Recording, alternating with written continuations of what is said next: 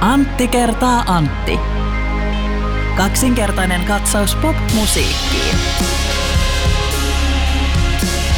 Hei, nyt on käynnissä Sideways-festivaali tällä hetkellä juuri, eikö vain? Mm.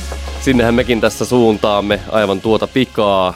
Ja tota, mä kuulin tämmöisen jutun, että muistat varmaan tämän hienon jenkkiläisen indie-leffan, joka koskettaa viini, viinien maistelemista eri tavoilla. Tämä Sideways-niminen elokuva. Erittäin hyvin. Kävin Joo. jopa elokuvateatterissa sen aikanaan katsomassa. Kyllä, kova leffa, kova leffa ehdottomasti. No, siitähän tehdään nyt jatko-osa. Aha.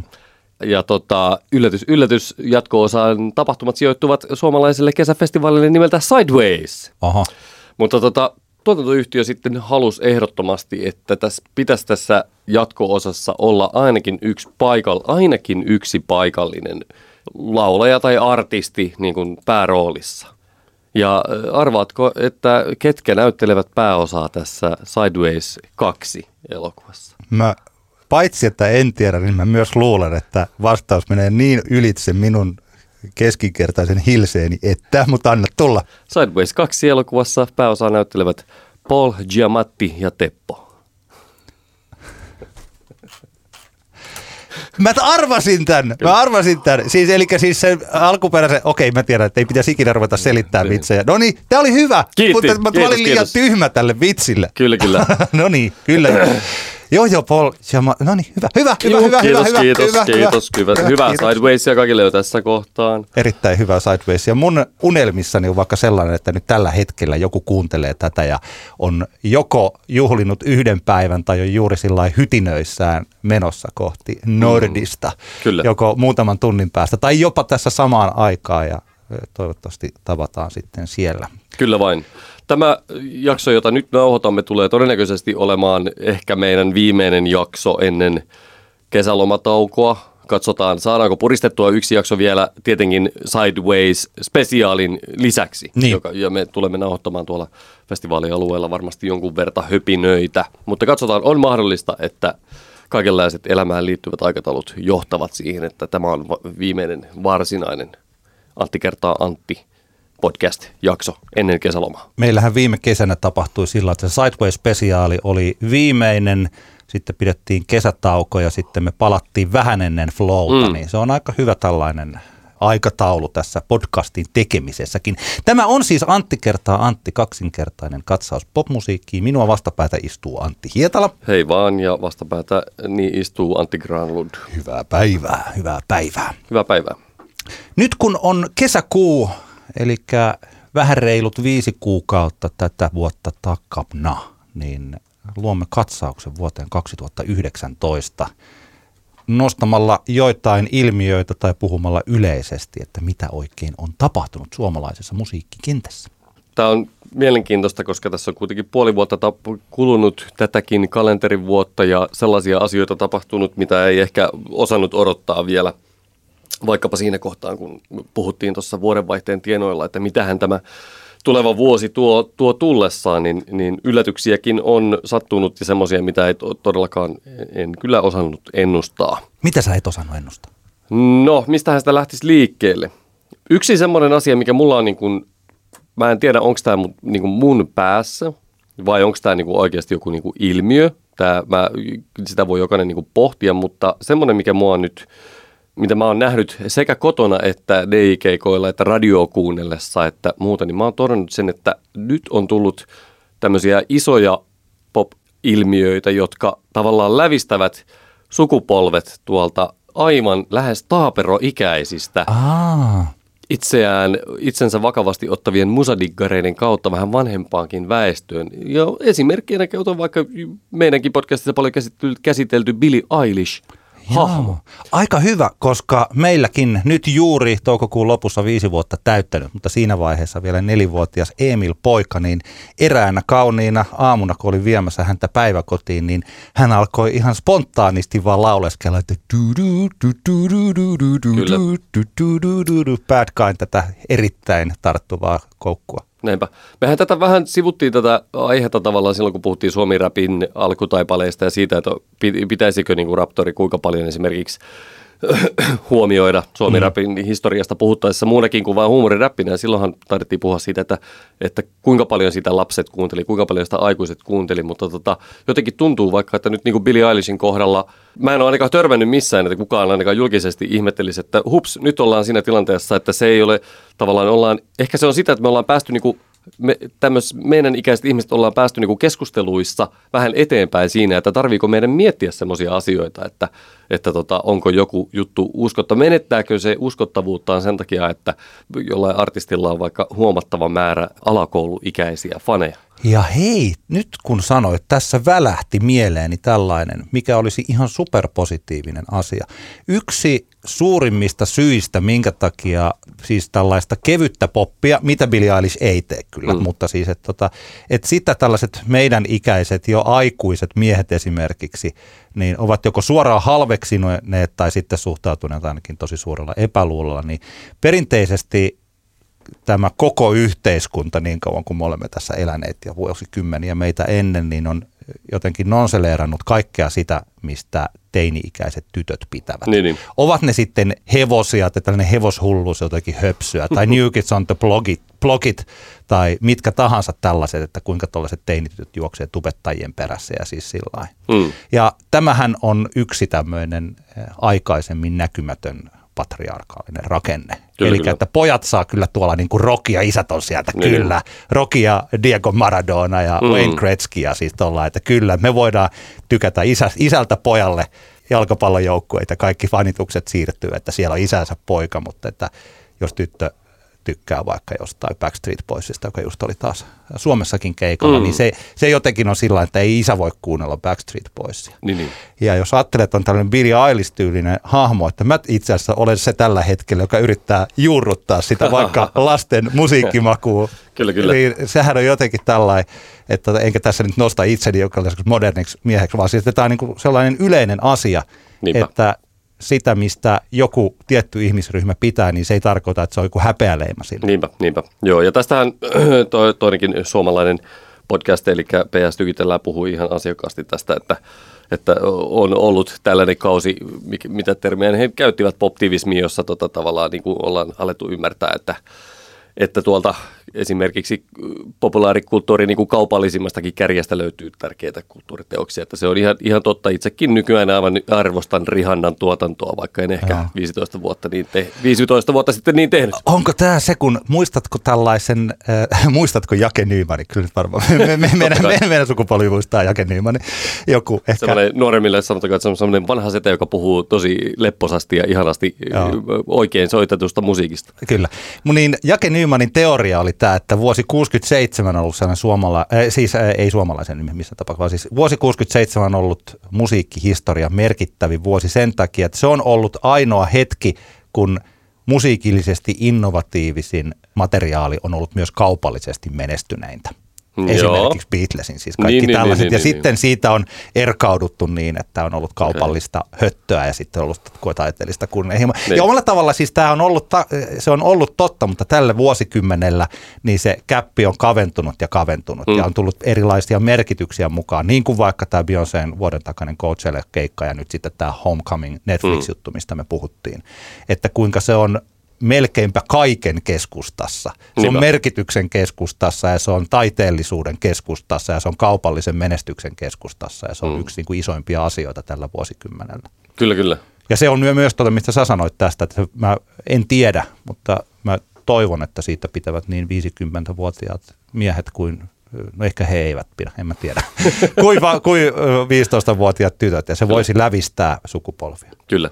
Päästään tästä sopivasti Aasin sillalla, kun mainittiin oikein soittaminen ja, ja kaikki muut siihen liittyvät hommat. Päästään pyhimyksen, ja tämähän on nyt ollut niin kuin kyllä pyhimyksen pyhimyksen vuosihan tämä tähän asti on nyt ollut selkeästi. Ja mä just mietin tuossa nyt, kun julkistettiin uudet Vain elämää, tota, artistit taas on tulossa joku juhlakausi. He nyt olivat juuri lähteneet sinne jonnekin mökille soittamaan, tekemään, lauleskelemaan ja keskustelemaan henkeviä, niin tota, tuli vaan mieleen, että se oli, se, jos nyt ajatellaan, että mitä, mitä vaikutusta sille vain elämää TV-sarjalla edelleen meidän niin kuin popkulttuurikenttään on, niin kyllähän nyt, nyt se on helppo nähdä, että Pyhimyksellähän se oli ihan täyspotti mennä siihen sarjaan. Ja vielä suure, tärkeämmäksi sen täyspotin tekee se, että hän oli kuitenkin niin sanotusti pysyi aitona siellä niin, niin sanotusti. Eli, eli lähti siihen hommaan tavallaan niin kuin pitkälti omilla ehdoillaan. Tai ainakin siltä se niin kuin, mun mielestä niin kuin näyttäytyy se touhu ja, ja ne muutamat versioinnit, mitä vaan kuullut häneltä, niin nehän oli jopa itse asiassa ihan mielenkiintoisia muutamat siellä. Joo, siellä oli, oli jopa tällaista sukupuolikommentointia. Joo, oli, oli semmoista kaikkea. Ja se, miksi tämä liittyy oikein soittamiseen, on mun mielestä tämä Pyhimyksen ja Saimaan albumi sitten, on, on joka, joka tietenkin nyt on sitten ollut semmoinen tärkeä lisä tähän Pyhimyksen – pyhimyksen tavallaan artistisaagaan, joka, joka varmasti vaan niin kuin syventää tätä koko, koko hommaa. Tämä, tämä on pyhimyksen vuosi ollut tähän asti. Mä sanoin silloin, kun pyhimys voitti nämä kaikki emmansa, tämän mun teoriani, että minkä takia hän voitti niin paljon niitä, että kun pyhimyshän ei ole jotenkin ollut koskaan suosituin, eikä hän ole koskaan ollut taiteellisesti arvostetuin, mm. mutta hän on pystynyt poikkeuksellisesti, ehkä Paula Vesalan ohella – yhdistämään nämä kaksi asiaa. Eli että hänen teksteissään on tosi paljon merkitystä ja niissä on aika paljon avattavaa, jos niitä niin. haluaa avata. Joidenkin mielestä hieman liikaakin. Ehkä hieman liikaakin, mutta omalla tavallaan siitä on tullut hänen tyylinsä kyllä, tehdä. Kyllä. Hieman samalla tavalla kuin paperiteellä. Niin, niin. Et tota, tällainen Google-räppi kautta se sellainen niin kuin intertekstuaalinen tykitys itseisarvona, niin mä ymmärrän, että se joillekuille menee ylitse ja sitä ei jaksa. Mm. Ja se on ihan ok kritiikki, mutta toisaalta jos se on hänen tyylinsä tehdä niin, niin. asioita, niin. niin silloin se on osa häntä. Aivan. Ja se mun mielestäni yksi iso suuntaus nyt tässä 2019. Kun me viime vuonna suurin piirtein samoihin aikoihin muistaakseni puhuttiin suurin piirtein tästä samasta, niin silloin taisin sanoa, että täältä India-puolelta on lähdetty tekemään hyökkäyksiä valtavirtaan ja jonkun verran onnistuttukin mm. siinä. Ja silloin Ruusut ja Vesta oli mulla esimerkkeinä siinä.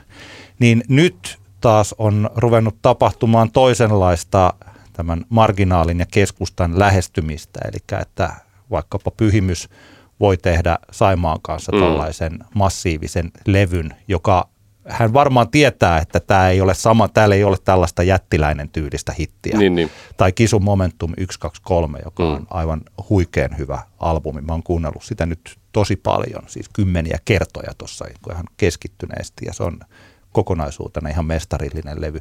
Ei ollenkaan niin hankala, eikä sillä mä aluksi eka kuukausi, kun se eka EP tuli, mä suhtauduin aika välinpitämättömästi siihen, mutta Joo. en totta vie enää suhtaudu. Paula Vesalan keikat vaikka, jotka eivät mm. ole mitään tällaista hassua hyppelehtimistä ja poppitykitystä, vaan jotain ihan muuta. Eli sieltä nämä kaikista suosituimmat artistit ovat lähteneet tekemään jotakin taiteellisempaa. Saapa nähdä, mitä vaikka Jenni Vartiainen nyt tekee, kun hän on tauolla, että odotan suuresti, että sieltä myös hän keksii itsensä uudelleen. Se on mahdollista. Tämä Pyhimyksen ja Saima albumi on siitä, niin kuin, se, tämä on niin kuin, mahtavaa, että se tulee nyt, nyt juuri, koska tämä alleviivaa tavallaan ehkä tähän aikaan liittyviä semmoisia isoja kysymyksiä. Mä kuuntelin Yle Puheen haastattelu, jossa Matti Mikkola ja, ja tota, Pyhimys olivat siinä sitten haastateltavana ja Mikkolalla oli tavallaan semmoinen sellainen ajatus, hän, hän kertoi, että mistä tämä, mi, miksi tämä levy on tämmöinen ja mi, miksi, miksi hän halusi tehdä tämän tyyppisen levyn juurikin niin kuin Pyhimyksen kaltaisen räppärin kanssa, niin hän jotenkin sanoi näin, että, että, että kyllähän niin kuin hip-hop-musiikissa tavallaan, että se on niin kuin semmoinen pieni paletti, millä niin kuin esimerkiksi tuotantoja tehdään ja että ne on vähän niin kuin yhdestä puusta veistetty ne, ne hommat. Ja sen takia hän halusi tehdä sitten tämmöisen niin kuin runsaan ja musiikillisesti rikkaan albumin, johon yhdistyy sitten puhelaulua. Joo. Ja, ja mun, te, mun ensimmäinen ajatus kyllä, mikä mulla tuli hyvin vahvasti mieleen, että Matti on nyt kyllä kuunnellut ehkä vähän väärää räppiä, koska tota, kyllähän sitäkin tehdään ihan hirvittävän monen kaltaista. Ja Matti on siinä tietenkin ihan täysin oikeassa, että jos me kuunnellaan esimerkiksi ö, hitiksi nousevia räppibiisejä, ja varsinkin tällä hetkellä, kun toi trappi-soundi on edelleen niin iso, monethan veikkasi jo useampi vuosi sitten, että se tulee feidaamaan ja kuolemaan pois, mutta hell no, nythän se on niin kuin isointa kuin, kuin ikinä, eikä ole merkkejä siitä, että se ihan heti olisi lähtemässä pois. Niin tota, totta kai se on niin kuin pe- pe- vähäinen se elementtien määrä, mikä toistuu niissä kappaleissa. Mutta sehän on tavallaan mikä tahansa genre, kun se on noussut niin kuin isoksi, kun siitä on tullut niin kuin valtavirran sitä kovinta ydintä, niin silloin selkeä, se, totta kai se niin kuin yksipäistyy se niin kuin niin. elementtien määrä. Eihän, eihän niin kuin valtavirta musiikissa – ylipäänsä siis, en mä näe, että sen niin kuin luonteeseen niin kuin kuuluisi jotenkin vahvasti se, että se on niin kuin hirvittävän semmoinen monipuolinen tai musiikillisesti. Mä tarkoitan niin kuin elementeiltään niin kuin mm. monipuolinen tai rikas se paletti. Eli kyllä mä suosittelen Matti Mikkolalle ihan ehdottomasti tota noin, niin tutustumaan vaan niin kuin mahdollisimman laajaan kirjoon hiphop-musiikkia, koska tälläkin hetkellä sitä tehdään älyttömän paljon kaikkea todella siistiä ja monipuolista ja taiteellista kunnia, kunnianhimoista musiikkia. Mutta tämä Matin ajatus ehkä liittyy just semmoiseen tietynlaiseen kipupisteeseen tällä hetkellä, että kun me sanotaanko 35 ylittäneet aletaan olla jo niin kuin oikeasti kyllä niin kuin, me aletaan olemaan silleen tosi vanhoja niin kuin kuluttajina. Ei, eikä aleta. No, eikö, kyllä mä, mä tiedän, mitä se tarkoittaa. Joo. Eikö mä meinaan vaan sitä, että jos me ajatellaan, että me, me vuosi vuodelta me erkaannutaan niistä niin kuin kore nuorista musakuluttajista, jotka on kuitenkin niitä, jotka vie tavallaan sitä valtavirtaa eteenpäin tai vie eteenpäin sitä, mitä, mitä uusia juttuja tulee. Harvemminhan ne on niin kuin nelikymppisiä taiteilijoita, jotka innovoi. Mm. You know what I mean? Eli tota, me ollaan nyt tässä semmoisessa niin kuin – tämä tulee hyvin, hyvin tämmöiseen niin kuin kipupisteeseen tämä Pyhimys ja Saimaa-albumi, jossa Pyhimys edustaa niin sanotusti uutta maailmaa ja Matti Mikkola ja Saimaa edustaa vanhaa maailmaa. Ja tässä ne on löytäneet, mä en ole vielä ehtinyt hirveän paljon kuunnella tätä albumia, Ty, niin kuten, kuten sanottua, Hermesetas biisi on mun mielestä paras, Pyhimyksen biisi ehkä ever. Mä tuun kuuntelemaan tämän albumin ja etenkin Oskari Onnisen Hesari-arvio sai mut kiinnostumaan, että onko tämä oikeasti niin paskalevy, mitä Oskari kirjoittaa se arviossaan, mutta se jää nähtäväksi, koska aion kuunnella tämän tuota pikaa albumin ajatuksella. Mutta tämä on niin kuin mielenkiintoinen hetki, että tämä albumi yhdistää nyt tavallaan ne kaksi, kaksi maailmaa tässä näin. Ja, ja tota, onko tämä nyt sitten tämmöinen viimeinen kuollon korahdus Matti Mikkolan kaltaisille oikean soittamisen arvostajille? Mä, et siis, joo, tämähän on, voidaan puhua tai puhutaankin kohta tästä musiikkijournalismista ja näistä lukuisista musiikkijournalistien kirjoituksista, kuinka se mitä he tekevät, niin ei enää mm. on jotenkin henkitoreissaan. Kyllä. Ikään kuin Kriisi. kriisissä. Niin, kuin, no joo. niin mm. tota, puhutaan siitä kohta. Mutta tämä, siis jotka eivät ole lukeneet tuota arvo, arviota, mielestäni näkökulma on perustellusti otettu tähän, mm. mutta se ei ole mun näkökulmani ja mä olen eri mieltä, kun mä oon kuunnellut tätä levyä. Eli tämä, ihan, tämä otsikko mun mielestäni, aina otsikot eivät kerro siitä itse tekstistä, mutta tässä tapauksessa mun mielestä tämä tiivistää hyvin. Eli Pyhimys ja Saimaa tekivät nostalgis ilottoman rocklevyn, joka ei tunnu etäisestikään kiinnostavalta – mikä Kyllä. on jotenkin mun mielestäni, jos mä kuuntelen tätä levyä, niin äänellisesti, jo heti tästä alku avausbiisistä olen odottanut kärsivällisesti, niin tämä kuulostaa tosi pehmeältä ja kauniilta. Hmm. Ja mun mielestäni, kun mä kuulin tätä, kuuntelin tätä, niin mä en ajatellut tätä tällaista vanhan ja uuden yhdistelmää tai räppiä tai rockia tai möhiksiä tai jotain. Että mulle tämä tuntui sellaiselta musiikilta. Siis tiedätkö, mitä tarkoitan? Pystyt siis käsittelemään tätä niin kuin musiikkiteoksena. Mutta joskus, kun kuuntelee jotain biisiä, niin se tun, kuulostaa, että se on musiikkia. Niin, niin. Kun tulee joku itse asiassa aika iso osa tällaisista eh, aikaa kestävistä biisistä. Love Will Tear Us Apart, ei se ole mulle mikään tietyn ajan tai genren biisi. Niin, niin. Se ei, on musiikkia. Ajatonta musiikkia. Siis tällainen, ei Yesterday tai joku Nick Drakein joku levy mm. joku Riverman-biisi. Ei se ole vaan, se on ihminen, joka esittää musiikkia. Kyllä. Ja siis tällä tavalla, että, että mulle tämä levy ei ollut julistus jostakin. Niin, niin. Ja että mulle sen tekee kiinnostavaksi se, että se kuulostaa tosi hyvältä mm. ja pyhimys on räppärinä tässä meidän kuplassakin tällaisen niin kuin analyyttisten musadikkareiden jengissä jakava hahmo, on, on, on. että osa pitää hänen räpeistään ja osa ei. Mulle välillä hän tuntuu tosiaan siltä, että, että pitäisikö vähän, vähän pirteemmin suhtautua tähän maailmaan. Mm. ja välillä taas se koskettaa tosi niin, paljon. Niin, niin. Joo, joo. Niin tuota, tämä, tämä on niin kuin jännittävällä, jännittävällä tavalla ehkä tässä Oskari survoo tämän kritiikin, tämän oman näkökulmansa läpi niin, että se – että siitä levystä tulee sellainen kuin se, mitä se näkökulma on. Mm. Ja se levy voi olla sitten paljon kaikkea muuta. Kyllä, kyllä.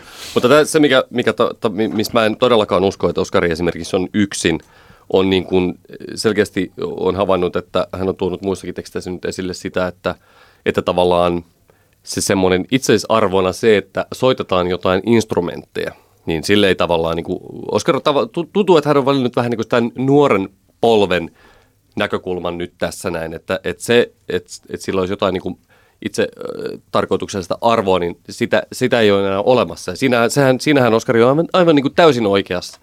Mä en usko, että tänä vuonna 18-vuotias toista kertaa ruisrokkiin menevä nuori elämää ja intoa täynnä oleva crazy ja häntä ei paskankaan vertaa kiinnosta yhtään se, että minkälaisia instrumentteja siellä lavalla on. Soittaako niitä joku oikeasti vai esittääkö vaan soittamansa. Tavallaan, että tämä on niin tämmöistä täysin epä, epärelevanttia niin keskustelua.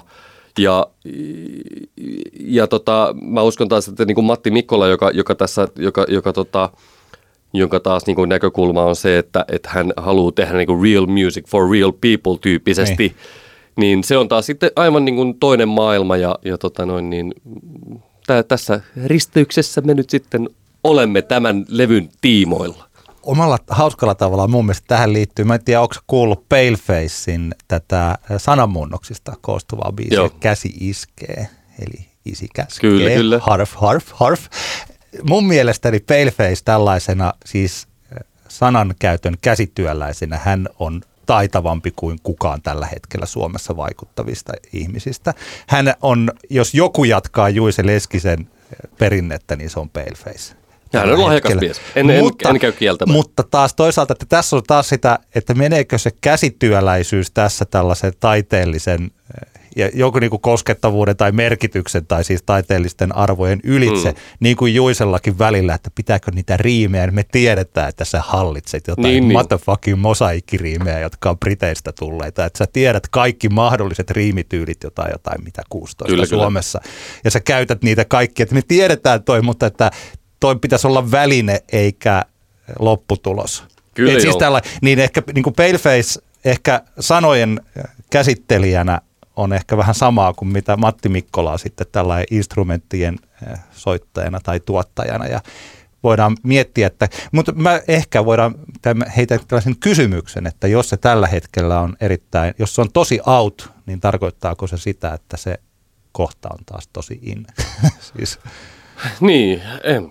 Niin kuin, niin kuin siis tällainen, että, että tota, niin. Joo, kyllähän totta kai nämä asiat menee niin kuin aloissa trendeissä, mutta, mutta onhan se ihan, mun mielestä ihan selkeä homma, että että semmoinen perinteinen instrumentin taitaminen, niin maailmassa, jossa elektronisen musiikin tekeminen helpottuu päivä päivältä edelleen koko ajan, niin en mä nyt usko, että se tulee ainakaan semmoista, niin kuin, tiedätkö, mm.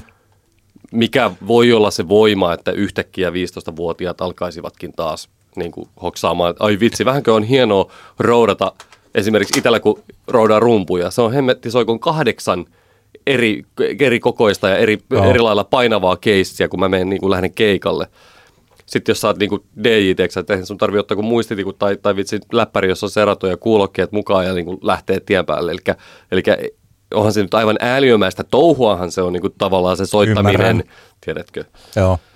Ja niin kuin me ollaan puhuttu aikaisemminkin, että vaikka bändin perustaminen, sehän on vaan niin kuin, sehän on hullun hankalaa touhua. Oh ja sitten koittaa pitää sitä kasassa sen sijaan, että, että tässä on niin kuin luonnollisia syitä, miksi, miksi tämä niin kuin menee siihen, että Matti Mikkolat ja muut, muut niin kuin muusikot isolla ämmällä, niin, kuin, niin miksi ne ehkä häipyvät sitten sillä tavalla sen ammattinsa puolesta, että Mikkolahan varmasti tekee, tulee kirjoittamaan biisejä ja saa varmasti tehdä ansiokkaita albumeitaan niin kuin hamaan tappiin asti, mutta se, että, että tota, jotenkin tässä niin se jaka, sä oot varmaan oikeassa, että, tota, että ei se ei se kyllä, niin kuin, joo, joo, sä oot oikeassa tässä asiassa, että ehkä tällainen oikein, oikeat soittimet on vähän samalla tavalla kuin nyt tänä viikonloppuna Viikinsaaressa Tampereella on Saari Blues, jossa on Pepe Alkvist ja mm. Harpia.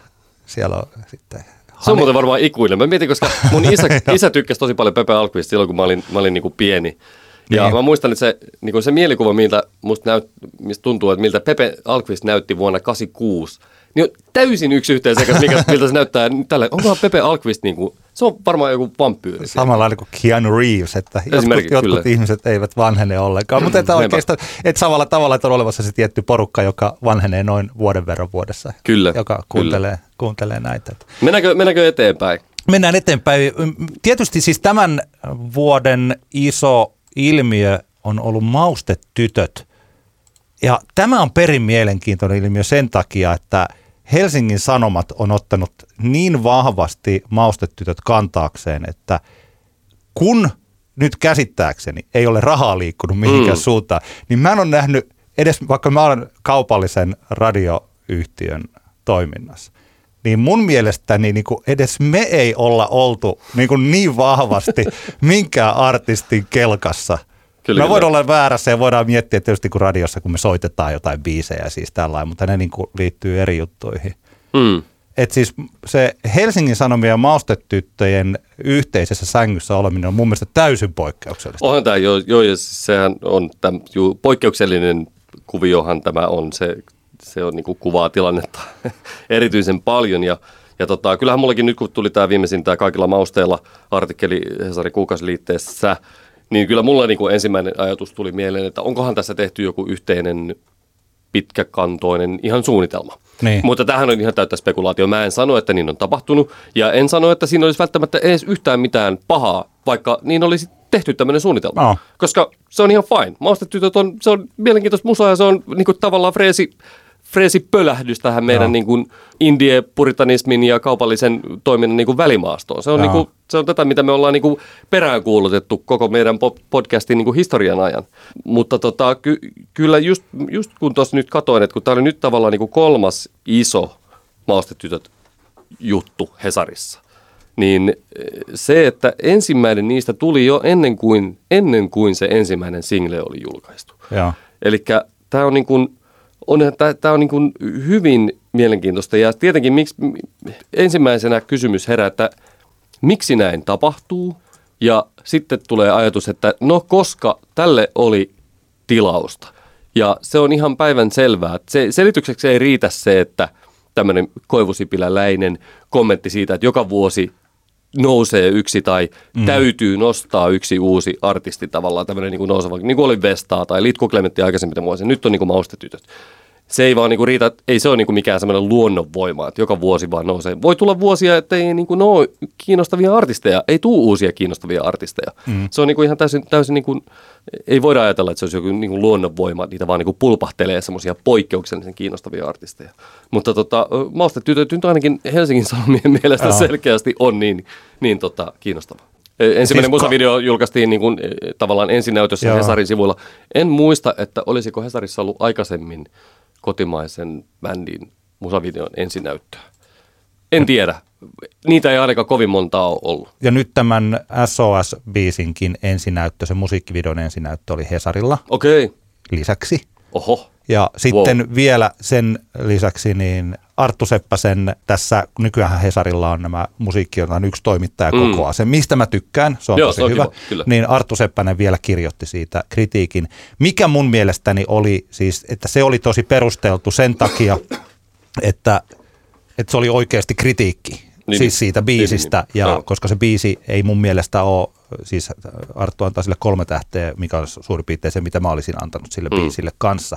Mutta että se, että miksi, että tämä on, mikä, mikä tässä on jotenkin niin, niin sanotusti jännää, on se, että että kun maustetytöthän on, niin kuin kaikki se mitä tuossa sanoit, että me odotetaan, että siitä tulee joku tämmöinen kaupallinen litku Klemetti Levi Mm. ja Liiviksvesta, siis sen tyylinen yhtyä, joo. ja se on tosi hyvä. Mutta nyt kuitenkin, heillä on tullut siis Lottorivi, joka on viiden tähden indie-klassikko in the Kyllä, making. poikkeuksellinen, poikkeuksellinen biisi kaikilla mittareilla. Joo. Sitten niillä on eh, Juokse villi lapsi, joka mun mielestä on perin epäonnistunut Pelle Miljoona Oy-cover. Joo, musta se oli ihan ok. Joo, ja mun mielestä siis että toi on suurin piirtein se positiivisin, mitä siitä voi sanoa.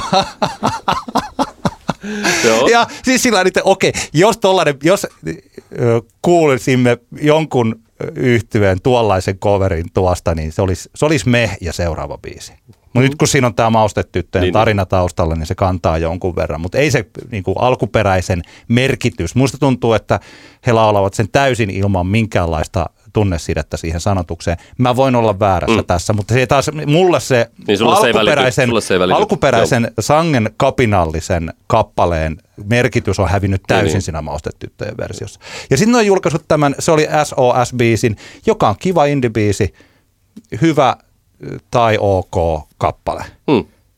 Ja siis tällainen yhtye, ja sitten heillä on ollut keikkoja, joista on pidetty. Hmm. Että he- mutta he esiintyvät Tampereellakin, esiintyvät O'Connellsissa, eivätkä vaikka pakkahuone. Niin, niin, mutta nyt- niin että tämä, tämä suhta sitten siihen, että Hesari kirjoittaa tollaisia juttuja. Ja jos me mietitään, että kuitenkin tässä kohta päästään siihen musiikkijournalismiin ja puhutaan, että musiikkijournalismi on jotenkin kriisissä, että näitä tällaisia Hesari, joka on nyt Ylen ison rummutuksen lisäksi niin kuin kuitenkin, eh, niin kuin, ne on ihan paraatipaikkoja suomalaiselle musiikille On, tällä hetkellä. ykkös, ykkösslotti niin Ja sanotusti. että niitä paraatipaikkoja käytetään, kun niitä on rajallinen määrä, niin otetaankin tämä yksi uransa alkuvaiheessa ollut yhden hyvän biisin julkaissut. Yhden loistavan biisin. Yhden, er, yhden erinomaisen, kyllä kyllä, ettei tää tuu, siis mä en ole siis maustettuja vastaan, että mm. ei, ettei kukaan lähde tulkitsemaan tätä niin. Mutta siis että tämä, tämä on niinku todella jännittävää. On, on. Ja mä mietin, että mikä on tällainen journalistinen julkaisupolitiikka, että maustetyttöjä hehkutetaan näin paljon.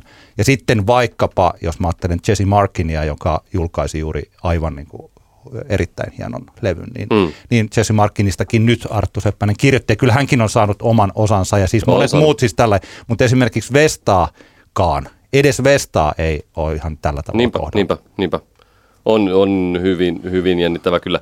Mutta kuten sanoin, mä en esimerkiksi, mä en näe, että tässä on mitään, niin kuin, mä, tämä ei ole mun mielestä silleen, Toki me voidaan ajatella, että okei, nämä ko- kolme isoa nostoslottia Hesari vaikutusvallalla olisi voinut jakaa parille muullekin artistille siinä, että olisi saatu niin kuin, muitakin nostettua, mutta, mutta totta kai Helsingin Sanomat, niin kuin kaikki muutkin mediat, pitävät isoista tarinoista ja maastetytöissä on nyt ainekset silleen isoon tarinaan, joten ihan täysin ymmärrän sen. Eikä siitä nyt muutenkaan ole, eihän tämä nyt ole mitenkään kauhistuttavan vaarallista. Niin. Ehkä, ehkä tämä voi innostaa Hesaria jatkossakin tarttumaan uusiin, hyvin lupaviin, hyvin alkuuransa alkuvaiheessa oleviin artisteihin isommin. Ehkä tämä se johtaa siihen, ehkä tämä johtaa siihen, että muutkin mediat tarttuu aivan uunituoreisiin artisteihin kärkkäämin. Ehkä tässä voi olla Joo. tämmöisiä niin kuin positiivisia vaikutuksia Voi. siinä, että, että rummutetaan, rummutetaan tota noin niin, ihan täysin alkuvaiheessa oleva artisti ja näin paljon. Ehkä hyvinkin. Ja siis Mm. tos, tosiaan niin kuin,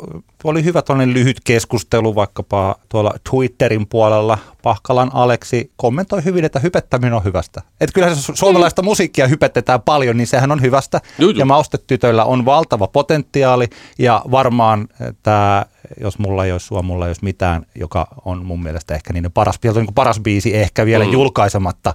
Ja siis tällainen, eli että se potentiaali varmaan tässä puhkeaa. Mikään ei tällä hetkellä Niin, niin. anna olettaa mitään muuta.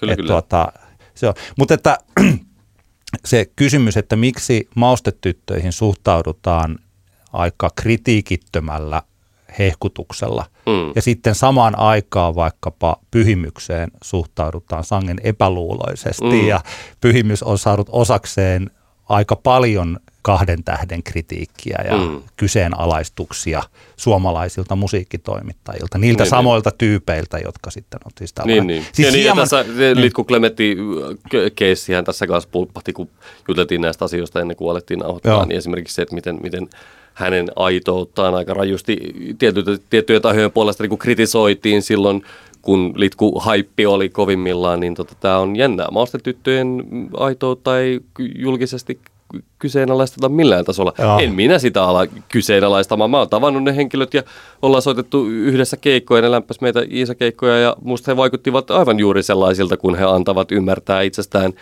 mediassa. Eli en mä lähde sitä kriti- kritisoimaan mutta, tai kyseenalaistamaan tätä kuvioa, mutta että jänniä juttuja. Niin, tämän kesän Ahkerin festivaalikiertäjä on kahden vaasalaissisaren muodostama yhtiö, joka on noussut äkki arvaamatta suureen suosioon. Niinpä. Sitten näin alkaa Hesarin juttu. Kyllä.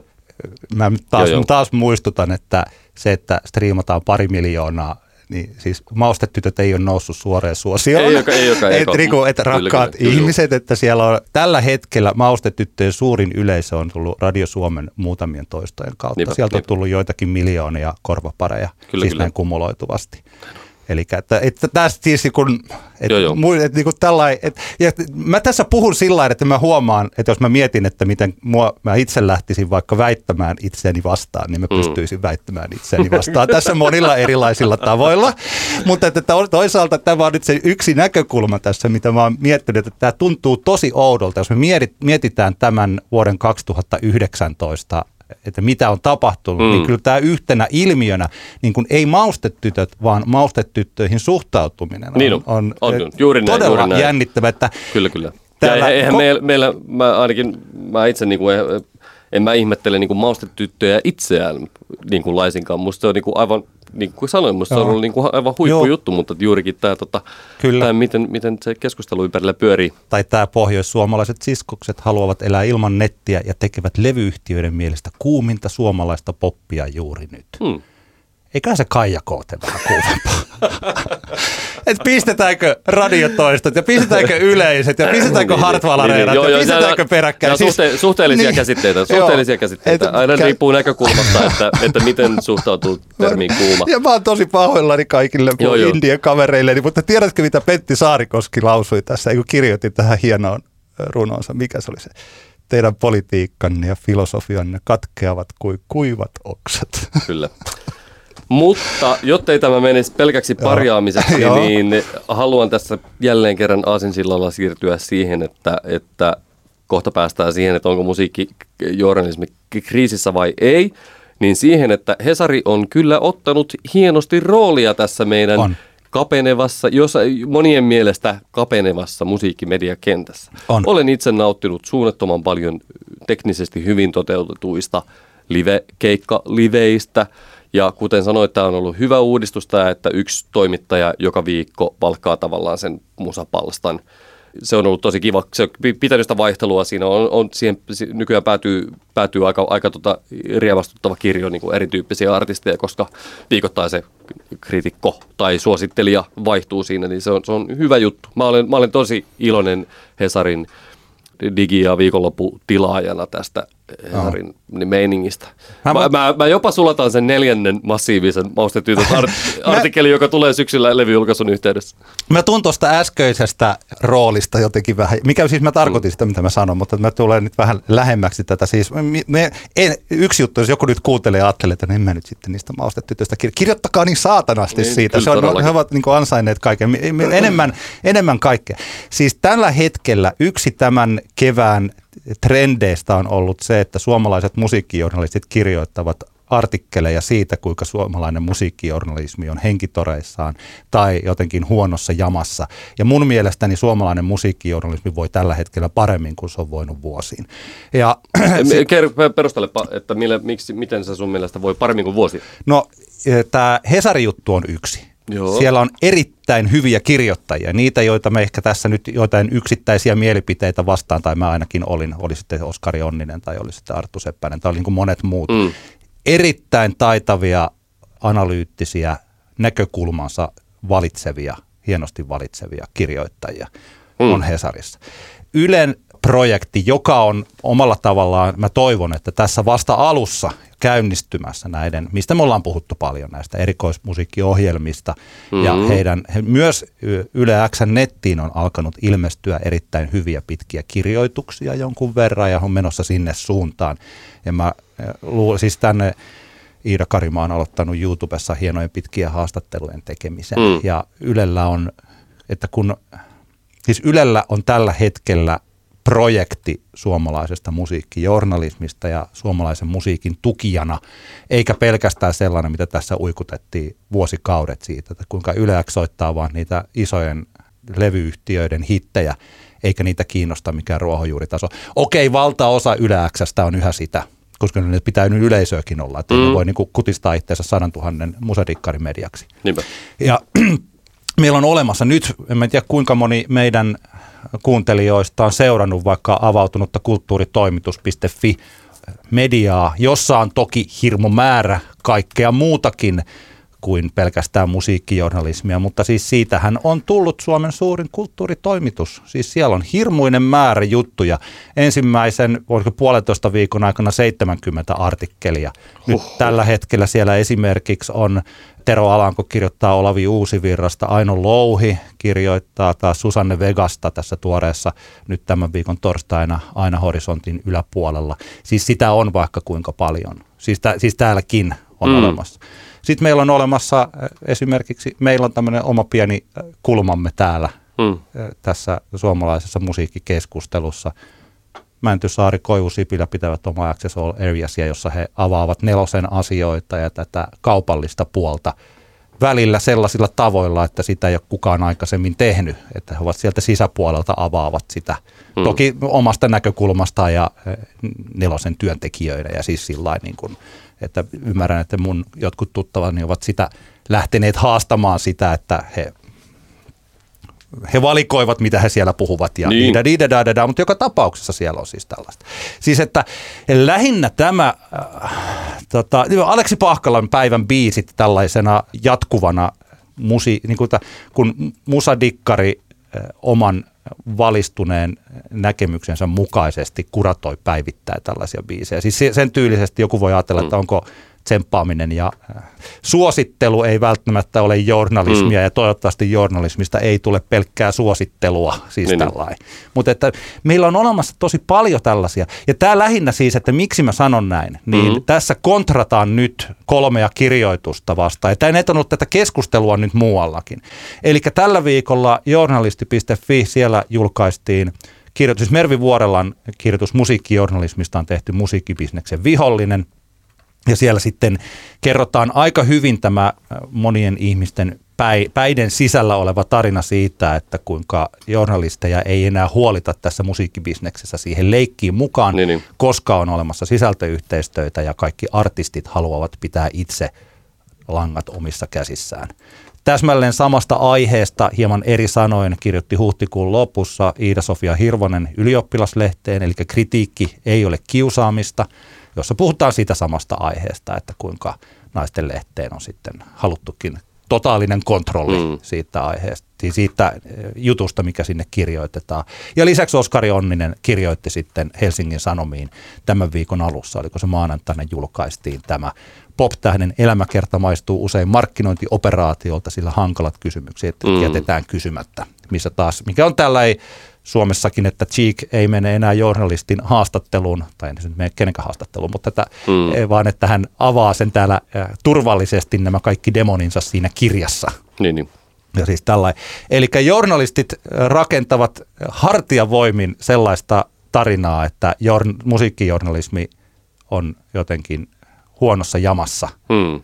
Ja mä en ole samaa mieltä siitä. Mm. Miten sä koet? Mä en tiedä, onko mä ollut niinku missään kohtaa kauhean niinku huolissani varsinaisesti musiikkijournalismin tilasta. Mä oon ehkä enemmän ollut jossain kohtaa huolissani siitä niinku musiikkimedioiden vähyyden, vähyydestä. Niin. Tämä ei ole, mä en ole kokenut, tietenkin kirjoittaja varmaan niin kuin kokee, näkee vähän eri vinkkelistä kuin tämmöinen niin kuin kuluttaja ja ehkä, ehkä sitten niin kuin musakentän niin kuin muilla laidoilla toimiva henkilö – mutta tota, jotenkin ensimmäinen asia mulla, mulla täällä tulee tästä niin mieleen, jos nyt lähdetään tätä, vaikka tätä kirjahommaa niin kuin pohtimaan, että eikö suuri osa kuitenkin näistäkin nyt näistä uusista suomalaisten pop-tähtien elämäkerrosta, nehän on siis musiikkijournalistien kirjoittamia kirjoja. Aa. Niin kuin, että mä, mä, mä, niin kuin, to, toki mä ymmärrän sen, että musiikkijournalistin täytyy niin kuin, saada leipää pöytään, Joo. ruokkia lapsensa ja saada itsellekin välillä jotain ruokaa ja ehkä maksaa jotain vuokraa tai lainalyhennyksiä, whatever. Mutta siis mä vaan niin kuin, mietin, että onko tämä vähän hassua ulkoistaa tässä nyt syyttävä sormi niin kuin kustantamoille, jos siellä kuitenkin niin kuin ansioituneet ja lahjakkaat musatoimittajat itse tässä niin kuin samassa veneessä täysin luomassa tämmöistä tilannetta omalla panoksellaan, jossa – artistit pääsevät vapaasti omien elämäkertakirjojensa kautta kertomaan just semmoisia näkökulmia omasta urastaan ja elämästään, mitä haluaa. Mulla tulee mieleen yksi, yksi tota, tosi, näistä elämäkerroista, koska tähän ei ole mikään uusi ilmiö, että että musakirjoissa jotenkin kerrottaisiin vain yksi näkökulma niin. Niin kuin asioista. Sehän, mä uskon, että niin kauan kuin musakirjoja on kirjoja tai artistibiografioita on julkaistu, niin niissä on yksi, kerrota, jätetään tiettyjä juttuja kertomatta ja ehkä vähän kaunistella jotain asioita.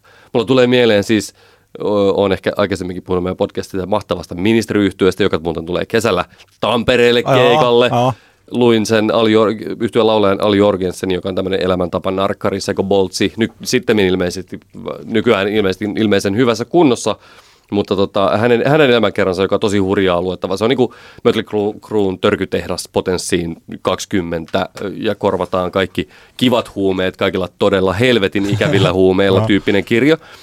Mutta silti siitä tuli tosi vahvasti semmoinen olo, että se oli, se oli kuitenkin siloteltu teksti ja se aukeni viimeistään siinä kohtaa, kun katsoin silloin kirjan lukemisen jälkeen The Fix-dokumentin, joka on tämmöinen tota, aika pienimuotoinen dokumentti 90-luvun loppupuolella yhdestä kiertueesta, minkä he tekivät. Ja, ja siinä tota, Jesus Lizard yhtyeen päähahmo, mikä hän tämä kaverin nimi, vitsi kun en muista. No, Jesus Lizard. Joo. Tämmöinen erittäin kova tota, proto-alternative rock-bändi Jenkkilästä, hyvin uskottava semmoinen, niin sen laulaja kertoi, missä hän oli tavannut Ali Jorgensenin ja äh, Butthole Surfersin Gibby Haynesin ensimmäisen kerran. Ja tämä yksityiskohta jää tässä Ali Jorgensenin elämäkerrassa kertomatta. He olivat parkkipaikka huoria, imivät siis rekkamiesten munia sieltä. Aa. Ja, ja tämä on niinku vain esimerkki siitä, että, että, että, että kyllä, kyllähän tätä niinku elämän kaunistelua Niin. osat, ollaan osattu ja osataan niinku kaikkialla.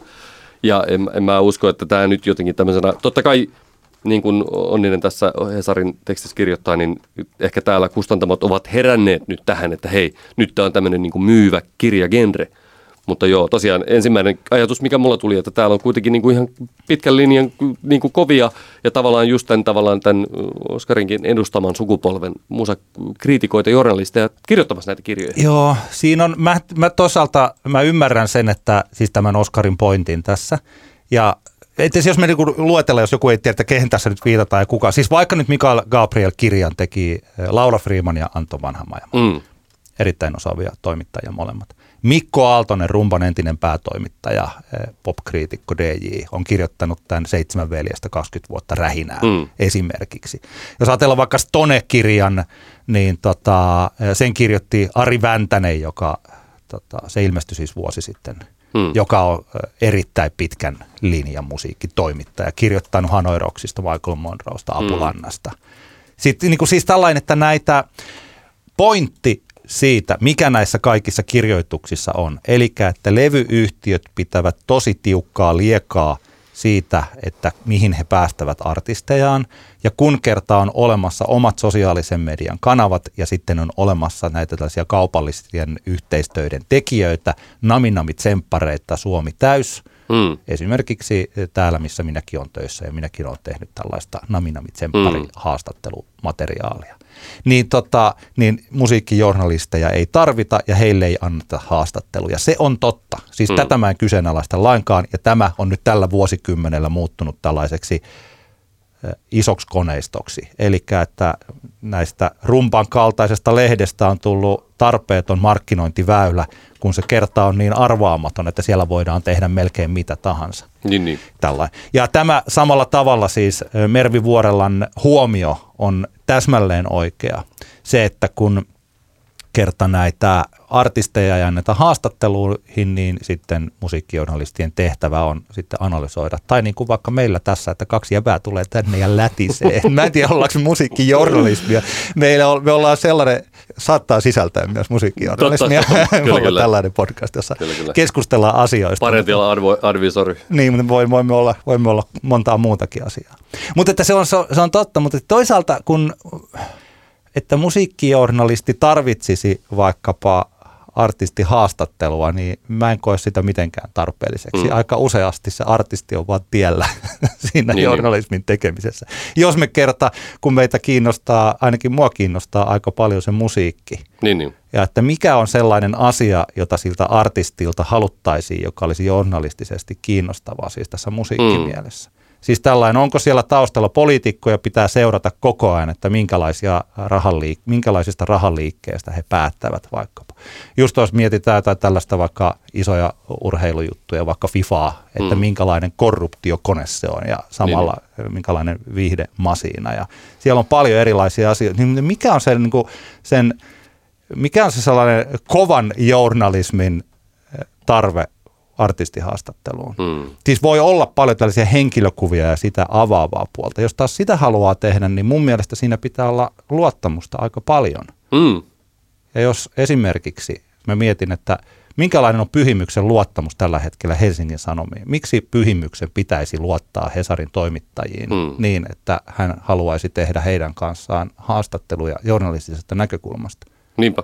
Siis Niin, tämä on, kysymys. Tämä Hyvä on siis kysymys. tällainen, että miksi, jos joku musiikkitoimittaja nyt miettii, että hän muuttuu hetken, hetken ajaksi pyhimykseksi, niin, että niin. miksi hän suostuisi Kyllä, sellaiseen? Että mikä se on se hyöty Niinpä, niinpä. Jos tässä vaikka sanotaan, että Kisu ei halunnut rumpan haastattelua, no Soundiin antoi kuitenkin sitten haastattelu, että miksi juuri rumpa ei nyt sitten kelvannutkaan? Mm. Että olisi, voisiko musiikkijournalisti, jos hänelle ei sitä haastattelua anneta, Mm.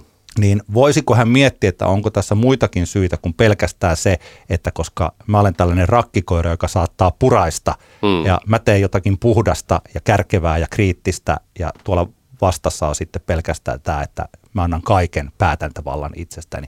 Kun ei, niin kuin maailmassa muutenkaan, niin ei nämä mm. ole ne kaksi erilaista tietä. Mutta siis toimittajan ja vaikka haastateltavan välinen luottamus monissa kohdissa, niin se on tosi tärkeää. Niin on.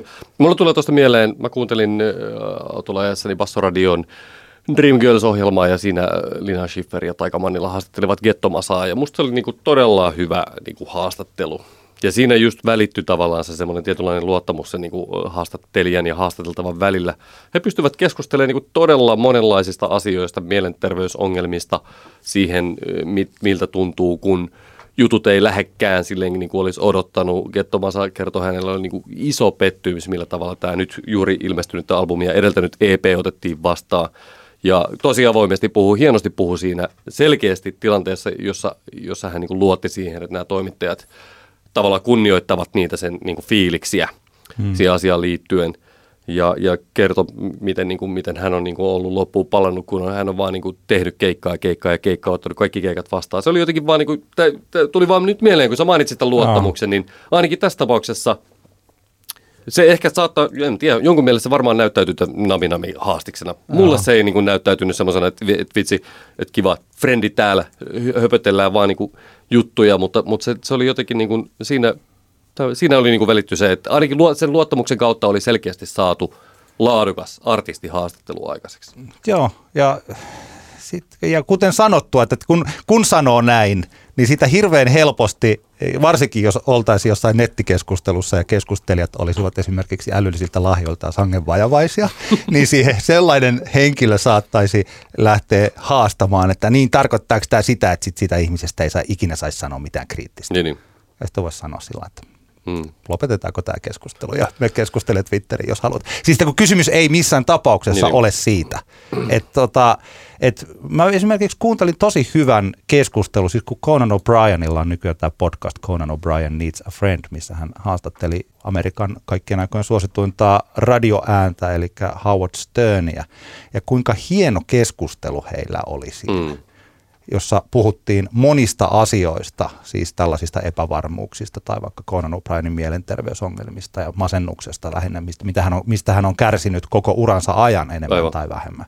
Ja siis sellaiset, että jos näillä tyypeillä ei olisi luottamusta ja arvostusta, jos, jos lähestyttäisiin vaikka tällaista haastattelua tai keskustelua sen turvallisen tilan kautta, Mm.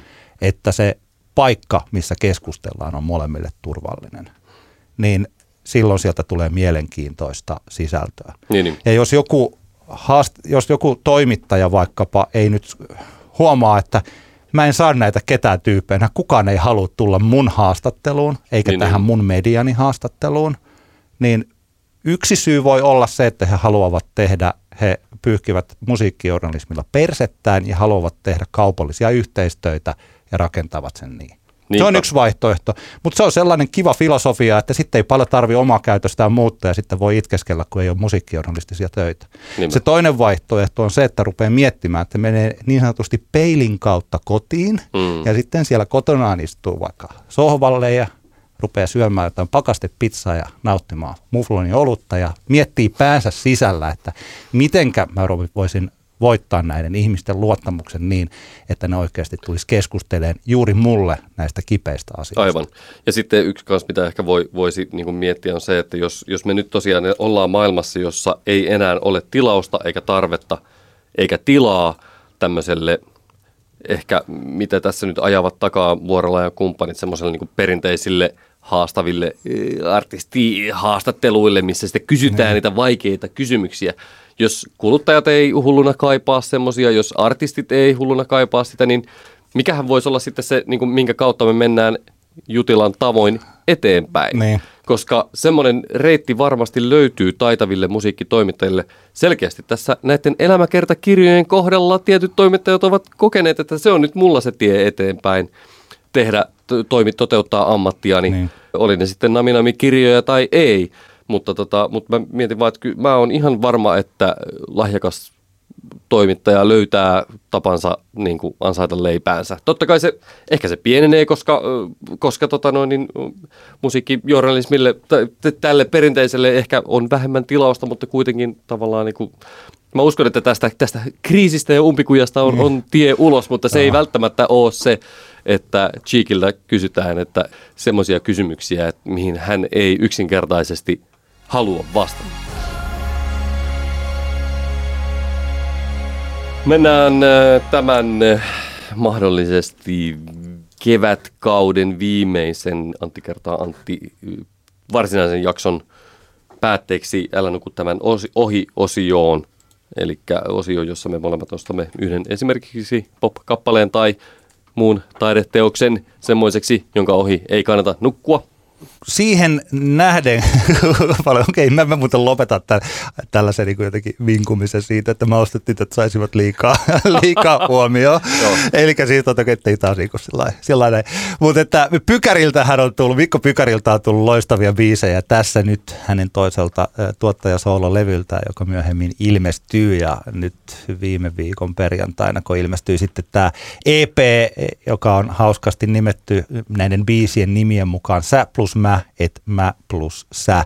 Molemmat kappaleet ovat loistavia, mutta mä tykkään erityisesti tästä Sä plus mä, Feat Karina kappaleesta. Se on hyvin samankaltainen kuin Pykärin ensimmäisen albumin tämä Maneki Neko, jonka Jona lauloi. Mutta että jos se oli erobiisi, siinä haetaan nuottiteline ja sitten tämä sisään kutsuva kissa haetaan pois viimeisinä tavaroina. Mm. Ja se myös sitten vertauskuvainnollisesti kuvastaa tätä, kuinka nyt todellakin kaikki on ohi. Niin tämä on saman tunnelmainen, mutta tämä taas on rakkauslaulu. Musta aivan ihana. Tosi kaunis melodia ja silloin kun Pykäri tuottaa tätä tällaista kepeää soundia, niin mä tykkään sitä tosi paljon. Sopii vielä tällaiseen kesäiseen säähän oikein hyvin. Joo, tämä on kyllä, Pykäri on siinäkin hyvä. Hänhän on todella hyvä tuottamaan myös raskastakin soundia, niin kuin tässä Ringo Mannerin kanssa tehdyssä yhteisbiisissä saimme kuulla.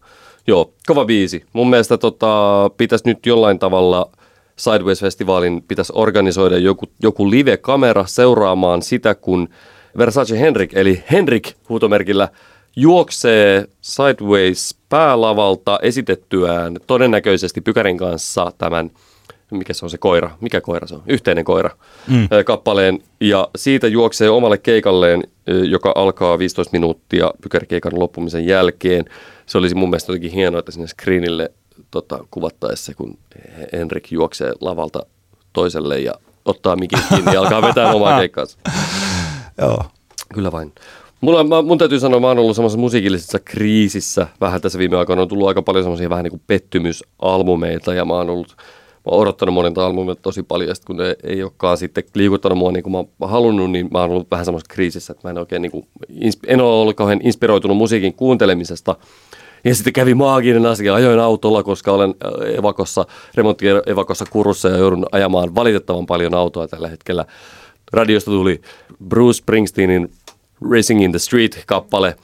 Ja se kappale kaikessa ihanan äh, lannistuneessa levollisuudessaan kutitteli kaikenlaisia hermonia ja muistutti, että musiikkihan on jälleen ihanaa. Ja siitä inspiroituneena ensin aloin miettimään – Brusea enemmänkin ja sitä kautta aloin miettimään Okke Komulaista, joka on ihana kosketin soittaja, joka soittaa kanssani välillä Ghost of Bruce Springsteen and the Street Band tribuuttiyhtyössä. Sitä kautta aloin miettimään liekkiyhtyötä ja siitä tuli Liekin ihanat kappaleet mieleen. Ja jotenkin sitä, tästä tuli semmoinen voi, musiikillinen voimaantuminen tästä ajatusketjusta ja ja sitten sitä kautta äh, hoksasin, että onhan niitä mahtavia hyviä biisejä tullut. Ensin tuli, mulla tuli mieleen, että Megan Thee Stallionin Simon Says on upea kappale uudelta levyltä ja sen jälkeen tuli mieleen, että Lana Del Rey Doing Time on ehkä vuoden biisejä, vaikka onkin käsittämätöntä kyllä Sublime yhtye coveri, mutta Lana Del, Reyn Doing Time, mahtava kappale. Mutta tämän... sanon vielä, vielä se, se biisi muuten tietysti tästä, mikä, onko se Gershwinin Summertime, mm. joka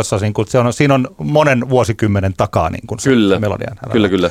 Ja tota, tämän kautta sitten jotenkin päädyin siihen, että vaikka olen vähän kipuillut tämän kisun momentum-kokonaisuuden kanssa, niin kyllähän sieltä onneksi sitten löytyy yksi aivan semmoinen biisi, joka minuakin todella paljon koskettaa, ja se on tämä Momentum kolmosen tämä viimeiset tekstarit biisi, ja se on kyllä niin kuin älyttömän hieno ja ihana biisi, ja, ja tota, mä oon tosi iloinen, että Kisu on tämmöisen kappaleen tehnyt. Se on niin kuin musta paras biisi tästä tästä tota, kokonaisuudesta, minkä Kisu tässä juuri julkaisi. Se on tosi hieno kappale ja tämä on yksi mun tällainen pointti siitä levystä, että – sitä kannattaa kuunnella. Mä kehotan kaikkia kuuntelemaan sitä kokonaisuutena alusta loppuun, ei kolmena EPnä, vaan tekemään. Mä en ole varma, että oliko nyt Spotifyhin sitä julkaistukaan tällaisena. Mun piti tehdä itselleni ihan soittolista siitä, että mä pystyn kuuntelemaan sitä sillä että se ei katkee, vaan että kuunnellut sitä näin.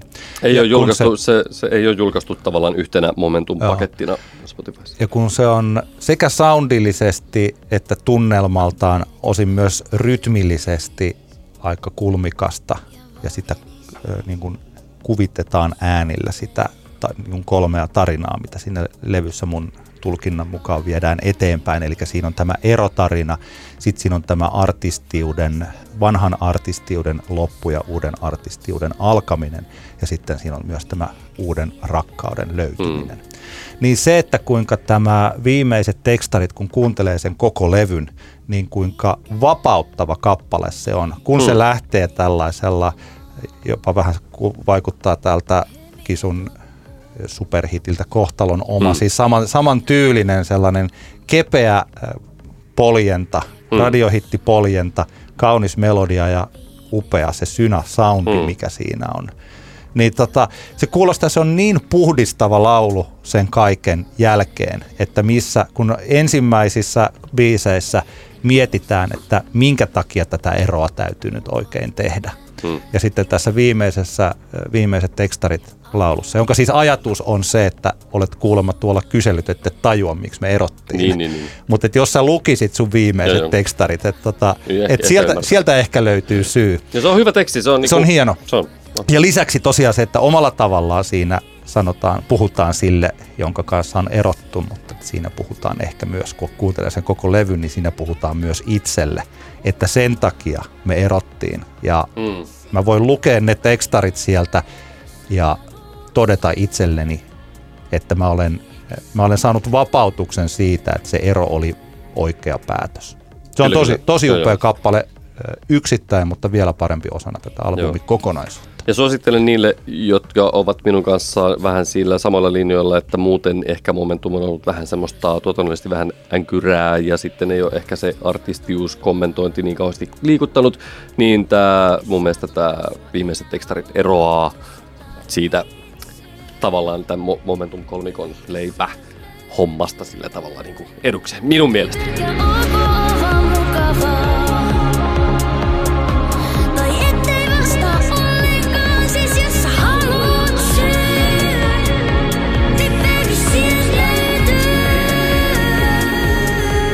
Tämä oli Antti kertaa Antti kaksinkertainen katsaus pop-musiikkiin. Jo vain. Törmätkäämme Sidewaysissa tai vaikka muillakin kesäfestivaaleilla ja, ja tota noin, niin, katsotaan, missä kohtaa palaamme ruotuun. Toivottavasti ennemmin kuin myöhemmin. Kyllä. Otetaan nauhurin mukaan Sidewaysiin, tehdään sieltä vielä Labanderos Judui ja katsotaan mitä siitä tulee Esimerkiksi Flow-spesiaalista tuli varsin hauska, toivottavasti mm. tästäkin. Ja äh, hyvää kesää. Kyllä. Kuunnelkaa joka päivä musiikkia käykää festivaaleilla. Menkää tapahtumiin, nostakaa keikkalippuja ja niin poispäin, niin artisti saa Joo. leipää pöytään. Huutakaa keikkojen biisien välissä, että hyvin menee. Soittakaa enkore, ei, taputtakaa enkoreita. Taputtakaa enkoreita, se on tärkeää. Ja mä kuulin tällaisen. Siis jos piditte keikasta, jos keikka on ollut ihan paska, silloin ei oikeasti kannata taputtaa enkoreita. Niin, joo. Ihan oikeasti. Ja lisäksi mä kuulin, mä en tiedä oliko tämä sillä että mä luulen, että tämä voi tässä kohtaa sanoa, että Flowssa tällainen tavoite – että minkä Antti Lähde kertoi, että Primaverassa, kun Stereolab esiintyi, Siellä oli 15-minuuttinen crowd-biisi ja heidän kymmenpäinen seurueensa, jossa käsittääkseni oli myös Oskari Onninen muun muassa mukana ja taisi olla tuo Vartiaisen Nikokin siellä, niin he alkoivat chantata siihen päälle että löikö mörkö sisään. löikö mörkö sisään, se kuulemma oli sopinut siihen oikein hyvin. Mä, Epäilemättä. ja mä toivoisin, että koko Flow-yleisö, jos Stereolab tekee tämän saman lopetuksen, niin mylvisi tätä. Siinä oltaisiin sellaisen viittausnyrjähdyksen äärellä, Kyllä. että sydämeni laulaisi. Jo vain. Hyvä. Ö, Kiitos paljon kun kuuntelit. Hei hei. Hei, Antti kertaa Antti. Kaksinkertainen katsaus pop-musiikkiin.